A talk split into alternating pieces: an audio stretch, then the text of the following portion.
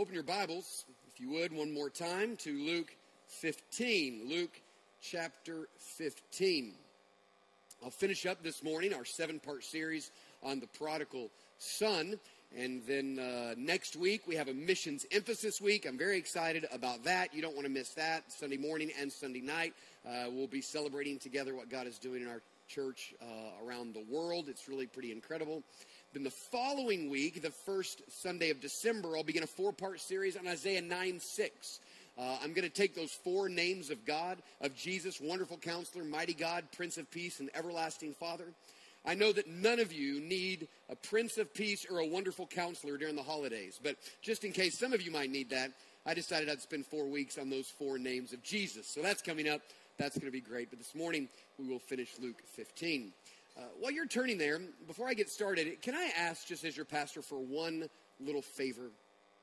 I need you to just help me with something. So the way this normally works on Sunday morning is that I get up and preach, and it's not too terribly long. My kids often think different, but it's not terrible, 30 to 35 minutes. And then I usually at the end say, let's bow our heads and close our eyes. And then I take about 1 minute, and I kind of walk us through a time of invitation, and then we stand and we sing a song.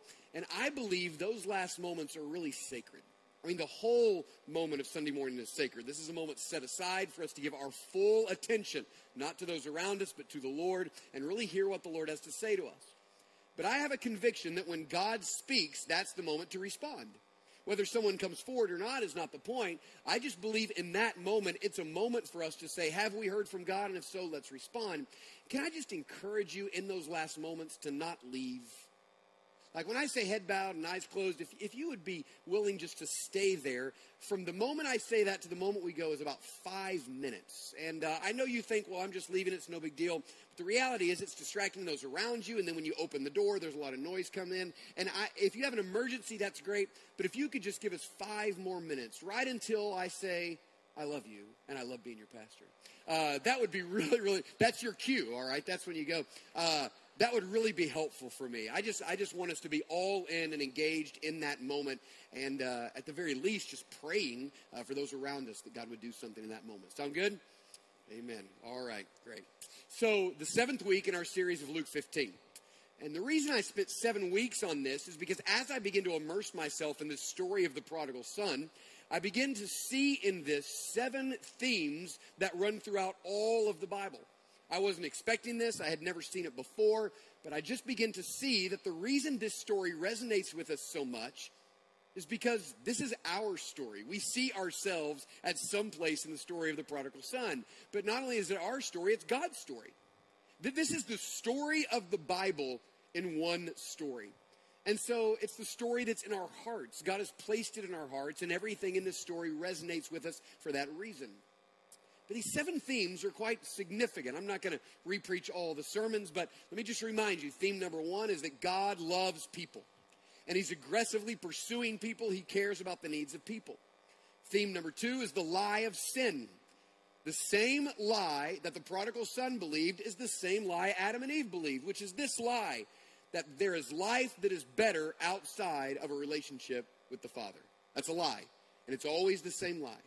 The next theme was the consequence of sin. Anybody who chooses to believe that lie and walks away from the Father will experience the same consequences of sin. The next theme was that of turning back to God, repentance. That no matter how far you've gone, isn't this good news? No matter how far you've gone away from the Father, if you will acknowledge your sin and turn from your sin and turn to the Father, he will welcome you home. The theme of turning back to God. The next theme was the theme of identity in Christ, meaning when the son comes back, he's not a slave, he's a son. He's clothed in the righteousness of God. He's got a signet ring on his finger, meaning that all the inheritance is his. He's an heir of the Father. And when you come to Christ, he makes you a son, declares you righteous, clothes you in his righteousness, and everything that belongs to him now belongs to you. That's good news. Last week, we looked at that theme of self-righteousness. How easy it is to be religious, but lost, which is the picture of the older brother. And the truth is, the parable ends unresolved. It ends with an older brother who's a picture of the Pharisee standing outside, and he's pouting because inside the house, the father is throwing a party for the prodigal son. And the older brother thinks the prodigal son doesn't deserve it. And so he's out refusing to come in. And the whole issue that's happening there is the father saying, listen, you're religious, but you're distant from the father as well. You just don't see it. And he says, I'm inviting you in. I want you to come and be a part, but I'm not going to stop the party for you. Why? Because this is who God is. God is the one who celebrates the lost coming home. Now, the final theme is extremely important because it's really the final theme in which we start to find our place in the story. Now, certainly we've seen ourselves all throughout this story, but it's this final theme which turns this story from being just a fascinating story to a story that we must engage in which we sense an invitation from the Lord saying, hey, listen, you need to come and be a part of what God is doing. Because the final theme is the theme of the mission of God. The mission of God. It's where the story becomes practical. It's where the story becomes personal. It's where we sense the invitation of God inviting us to be a part. Now, the mission of God is not just a theme of Scripture. I would say the mission of God is the theme of Scripture. That it is the unifying theme of all of Scripture. From Genesis chapter 2, where you see a picture of the Garden of Eden and four rivers going out, which is a picture of the fact that even before sin, God's desire was from flowing from his presence for his glory to be made known to the ends of the earth. It was always his desire that his glory and knowledge of him cover the earth like the waters cover the sea. All the way to Genesis chapter 12, where God creates for himself a people for his own possession that exists to take his glory to the ends of the earth. This has always been the heart of God. He is a God who is on mission. And you see it very clearly all throughout the story of the prodigal son, that this is the story of Scripture. I heard someone say, you don't need a flashlight to find the mission of God in Scripture, because the mission of God is the flashlight of Scripture. In other words, if you go to the Scripture understanding that God has always been on the mission, it helps everything else in Scripture become clear. And that's right. You should say, well, what is the mission? Well, you could say it a lot of different ways, but the bottom line is this. God's mission is to make himself known to the ends of the earth. It is, as Matthew 24 says, for the gospel to be preached to every nation. It is the spread of the knowledge of his glory to every corner of the earth. You can say it 1,000 different ways, but the point is this. God has always longed to make sure every single person hears the gospel and is given an opportunity to respond. That's the mission of God. He is seeking and saving the lost.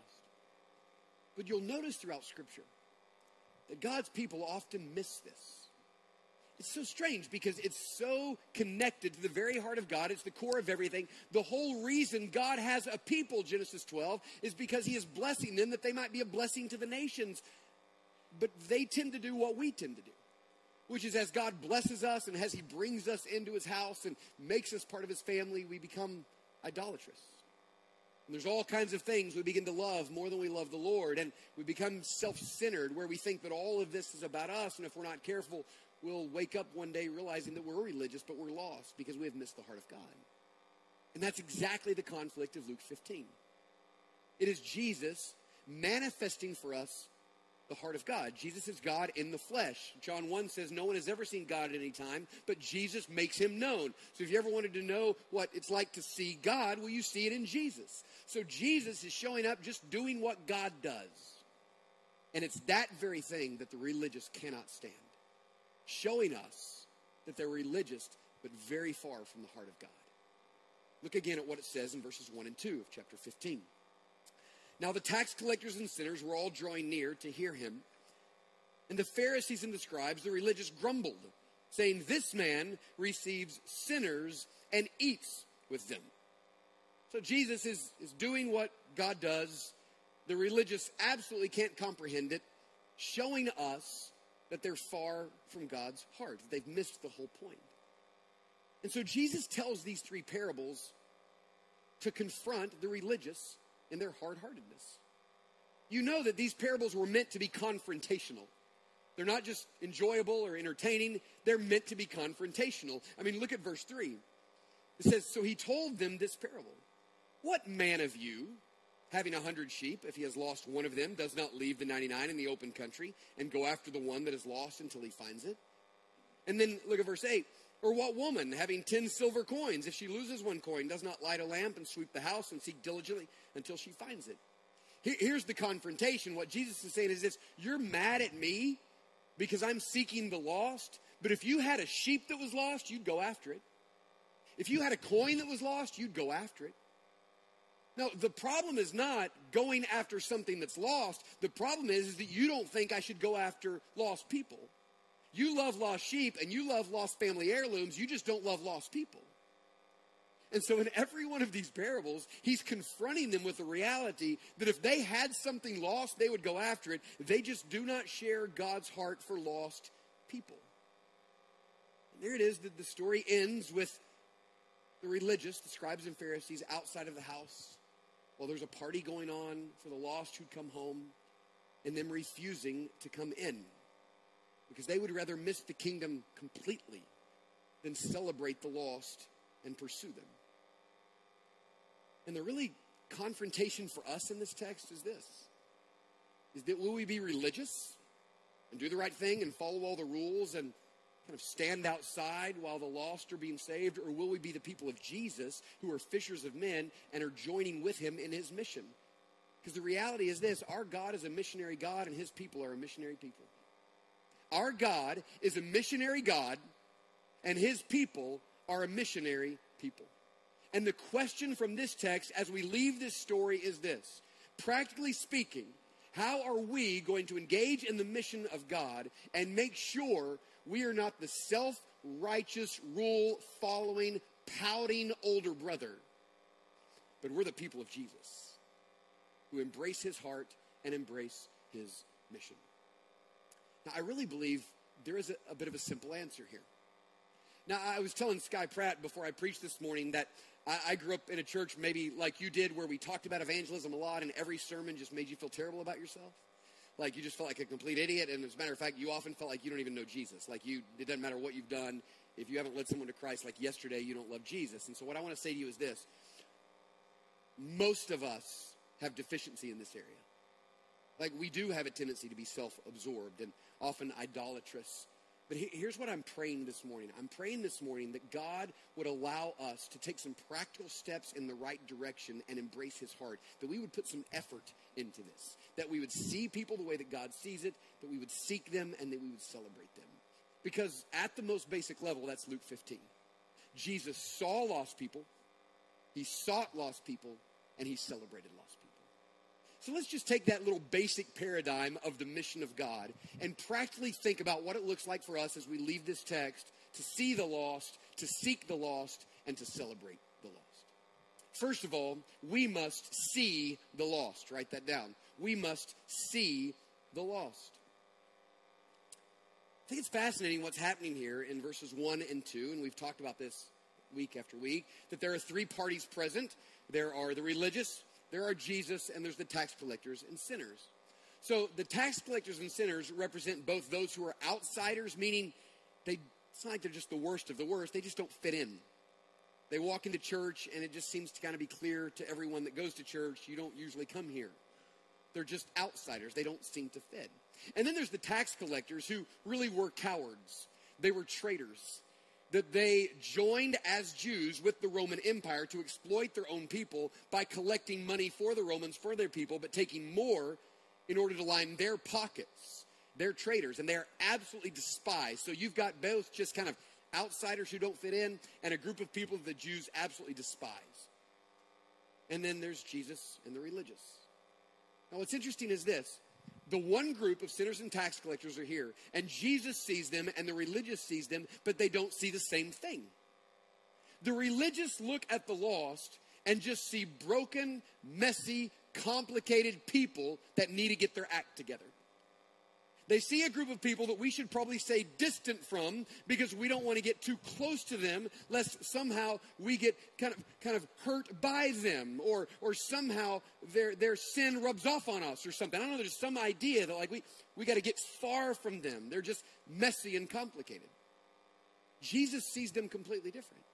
Jesus does see them as messy and complicated, but he sees them as lost people who believe the lie of the enemy and are dying without him and will spend eternity in a literal hell.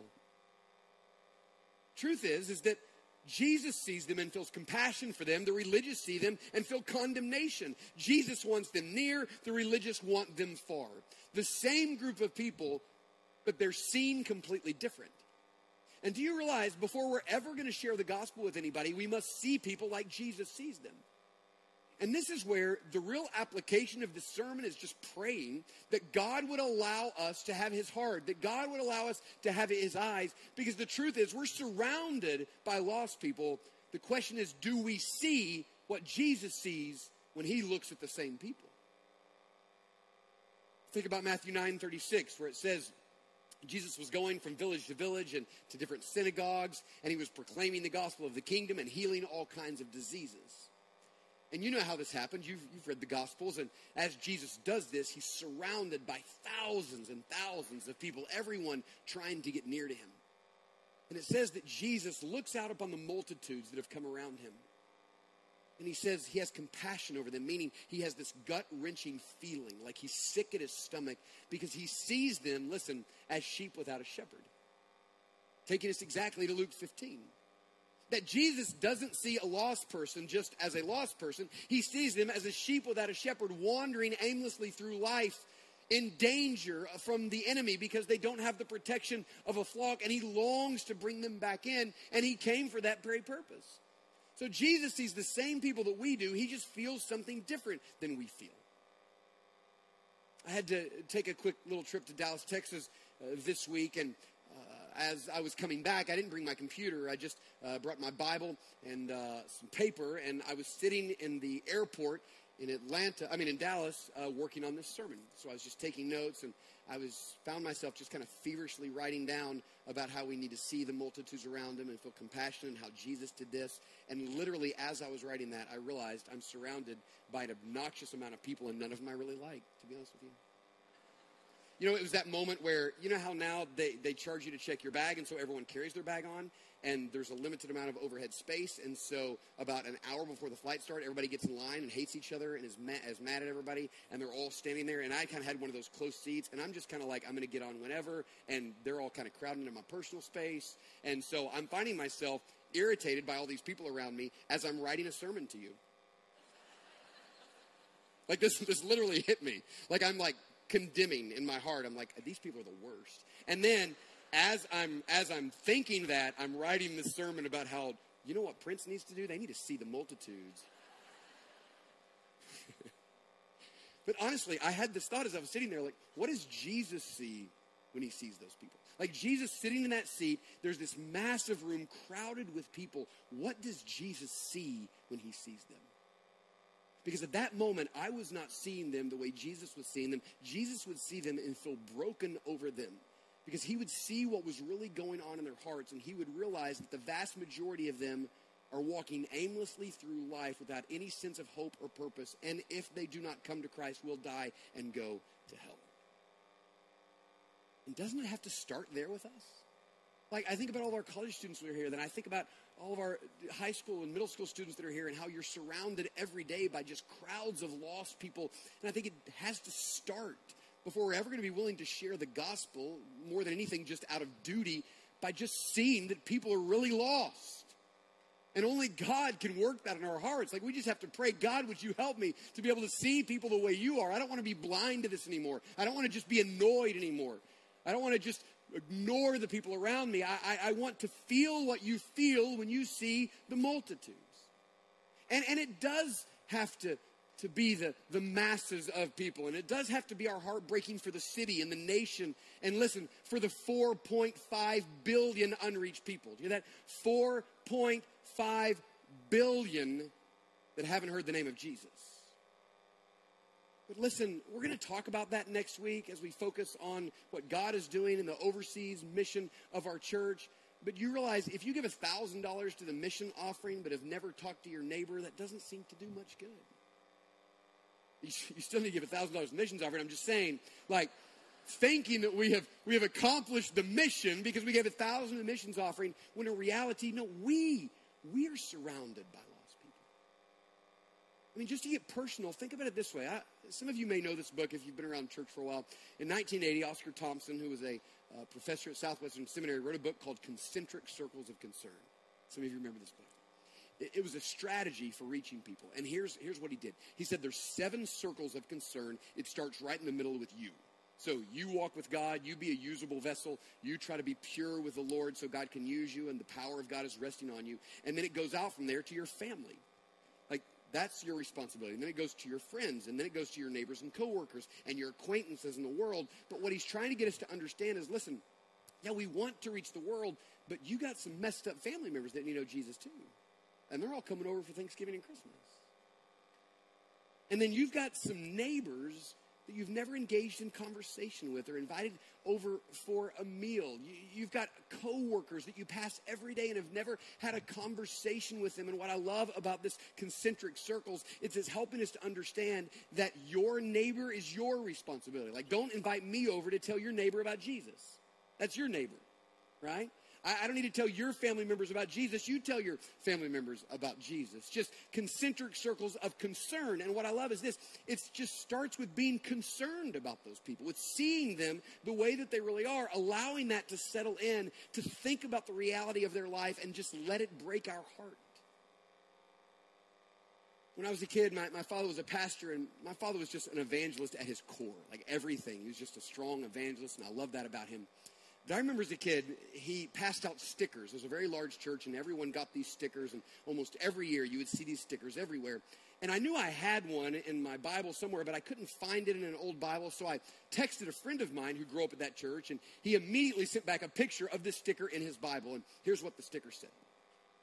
It says, "Lord, help me to never get used to seeing men and women and boys and girls die and go to hell. Lord, help me to never get used to seeing men and women and boys and girls die and go to hell." That's a good prayer, isn't it? That we would be able to see people the way that God sees them, asking the Lord, "Lord, give me your eyes. I want my heart to break over those that are around me." We must see the lost. We must also seek the lost. Write that down. We must seek the lost. Meaning, there also must be some effort, some level of effort to engage in the mission of God. Every one of these stories in Luke 15 displays effort. So it says in verse 3, "What man of you, having 100 sheep, if he has lost one of them, does not leave the 99 in the open country and go after the one thing that is lost until he finds it? Or what woman, having 10 silver coins, if she loses one, does not light a lamp and sweep the house and seek diligently until she finds it?" There's this unrelenting, aggressive, diligent search of that which is lost. Like, it shows some effort. And what Jesus is saying to them is like, if you have a sheep that's gone or you lost a family heirloom, I don't have to talk to you about diligently going to search them because you're just going to do that. Like, you're just going to naturally go out and aggressively go find that was lost. What Jesus is saying, I just want that to be a part of your life when it comes to lost people. And that is Luke 15, that Jesus is diligently seeking what matters to him, and we diligently seek what matters to us. In Matthew 4:19, Jesus calling his disciples, here's his invitation. He says, "Follow me, and I will make you fishers of men." I think there's a lot we could say about that, but wouldn't you say at the very least what he's saying is that if you come and follow me, I'm going to lead you into a lifelong process of loving people? Right? Like, I'm going to lead you into a process in which we're going after people. So come with me, and you know what we're going to do? We're going to go get people. We're going to be involved in the lives of people. Like, that call to follow Jesus means that in our lives there must be some effort, some work, some time applied to seeking after the lost. Now, I said I wanted to be practical, and I really do. So let's think about some things here. I believe it begins just with praying. Like, God has to do something in our heart. God, help me to see people around me. There was a guy that came to my high school. I went to a Christian high school, and I was in 12th grade. His name was Roy Mansfield. He was a missionary in New York City. And he said, "I want to give you a challenge. I want to challenge you, if you're willing, for 30 days to pray Colossians chapter 4, that God would open a door for you to share the gospel." He said, "I promise you, if you pray for 30 days for God to open a door to share the gospel, God would." And you know what? I took the challenge, I did it, and the worst thing happened. A door opened, and I needed to share the gospel. It was terrifying, right? Like here it was like, oh my goodness, here's a massive open door. I gotta share the gospel. Like I didn't think this through. But God does that. Why? Because God wants us to be engaged in the lives of people, and if we will just seek and pray for God to do that, He will actually do it. Listen, just serving people and welcoming people into your home. On the back of the bulletin, there's a thing here for holiday hosts. You know what that is? There's hundreds of international students at the University of Georgia that have no place to go at Christmas and Thanksgiving. So everybody else leaves. They're stuck there. There's no place for them to go. And this is simply a moment where you can volunteer to have one international student in your home for Thanksgiving or Christmas. That's it. But what an unbelievable display of love and kindness. Like, just have someone over. You have too much food anyway, and you're going to eat too much. It'd be better for you to have somebody else there. Spare you from more gluttony. Just having someone in your home. As you know, my father passed away in January, and I remember about a month after my dad died, my mom called me and said, "Josh, I just realized something." She said, "I'm a widow." I never thought about that before. Like, I've always known widows. Like, I'm a widow, and I've never thought about that. And it's actually was good for me to remember, too, because not only is she my mom, she's a widow. And we do give care and special concern to widows. And so I call my mom every day, and I'm out there every couple of weeks, and she comes out to our house every couple of weeks. But let me tell you something amazing that happened. My mom has a young couple that lived next door to her. They're totally lost. I've talked to them multiple times. I know them. So it's a husband and wife, two little kids. They're from California. They moved here because of the movie industry in Atlanta, and he works from home, and he keeps budget records for movies that are going on. So he keeps the budget. He's home all the time. Let me tell you what they've done for my mom. About 5 months ago, they came to my mom's house, and they said, "Listen, here's what we want to do. Every single time we cook a meal, we're going to bring you a plate. Every time we cook a meal." What's great about this is they didn't make her come over every time, because that's not like, you know, going to get dressed and go over. They just said, "No, every time we cook a meal, we're just going to bring a plate to your house." So literally 5 nights a week at least, they're just making an extra plate, and they go deliver it to my mom. And then here's the amazing thing. There's a distance of about 50 yards from my mom's front door to their house, and there's woods there, and there's bushes there. One Saturday, this man came out, and he cleared a path from my mom's front door to their garage, so if she needed anything, she could walk over without anything being in between. And I don't know of any church member or any believer that has done more for my mom than they've done. And you know what they did? They just gave her an extra plate of dinner. They just took an afternoon and cleared a pathway. But I think the symbolism there of clearing a pathway, of how that act of kindness has cleared a pathway for a relationship. And listen, I get Romans 10, and I know that faith comes by hearing and hearing by the word of God, and no one is going to get saved because of the good things that you've done, and people must hear the gospel in order to be saved. I just think we've gotten to this place where we feel like if you have not fully presented the gospel, then nothing else matters. Like, that's it. And I want to say the mission of God is bigger than that, because Jesus just eats with a lot of sinners. And these acts of kindness and these things that we do in the name of Jesus, and clearing a pathway and bringing a meal and having someone in our home, all of that stuff matters. And if you think the only thing worth anything is a full presentation of the gospel, you will miss all the other stuff that frankly has to be there for you to ever have an open door to share the gospel. And we've got to know how to share the gospel. But can we just engage in some acts of kindness, doing some good things in the name of Jesus to our neighbors and those around us? I would love it. Next week, as your community group meets and you discuss the lesson, forget the lesson. Just talk about how you as a group can do some nice things for people, can love on some people, can be kind to people, to think about the needs of those around you and say, "God, we just want to engage in those needs." There's just some real practical ways to seek the lost and let them know that there is a God and a church that loves them. We must see the lost. We must seek the lost. And the last one is this: we must celebrate the lost. One of the things I love so much about Luke 15 is that there's 3 parties in Luke 15. All of them have good food and music and dancing. I love that. I love that when Jesus describes, to give us a picture of the kingdom, it's a big party with music and dancing. Now listen, as Baptists, it's not that you just think dancing is wrong. You didn't grow up with it, so you're bad at it. I think most Baptists don't like dancing because they know they're not good at it. And if we started having dancing, then it would expose that you're just terrible at dancing, right? So I'm not trying to make any other point, although I will say this. It seems like someday in the kingdom, we're doing something. I mean, you're doing at least something. There's some party or dancing, so you get your best move and get ready for heaven, because this is a picture of the key. You know, my favorite is that one where you put a cigarette out with your foot and do your back with a towel. Like, I can teach you that. Like, that's my one move.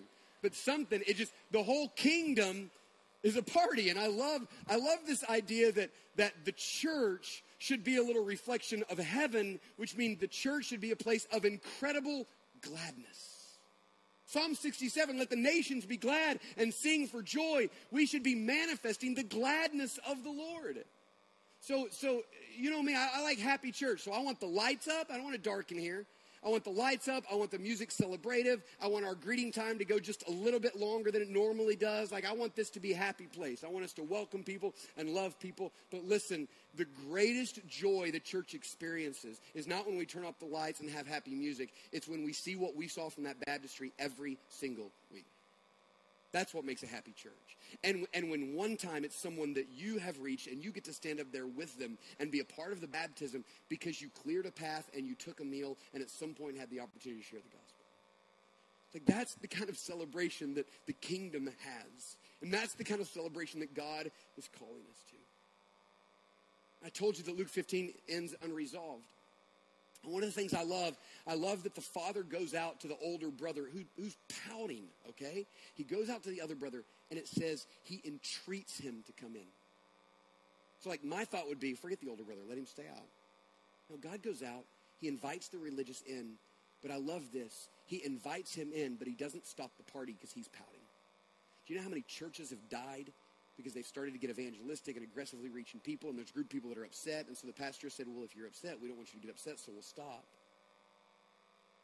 And what the Father gives us a picture of here is we're going to go after the lost aggressively.